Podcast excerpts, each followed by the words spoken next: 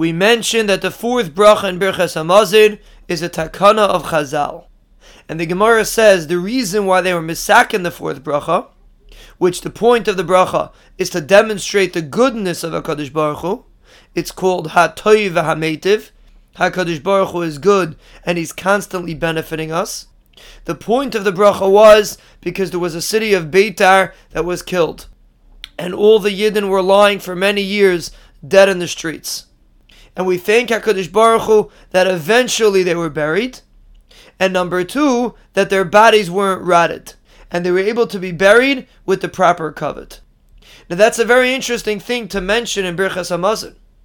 To talk about how people that were killed, Rahman al their bodies didn't rot, and that they were able to be buried.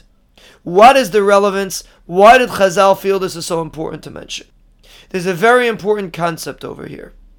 We are living in Gullus, and the third bracha is a tefillah that HaKadosh Baruch Hu should return us to Yerushalayim. But we have to remember that HaKadosh Baruch Hu takes care of us even in Gullus. And that's the point of the fourth bracha. To talk about even after Beitar was destroyed in the situation of the Churban Beis HaMikdash. But we saw that Hashem was taking care of us.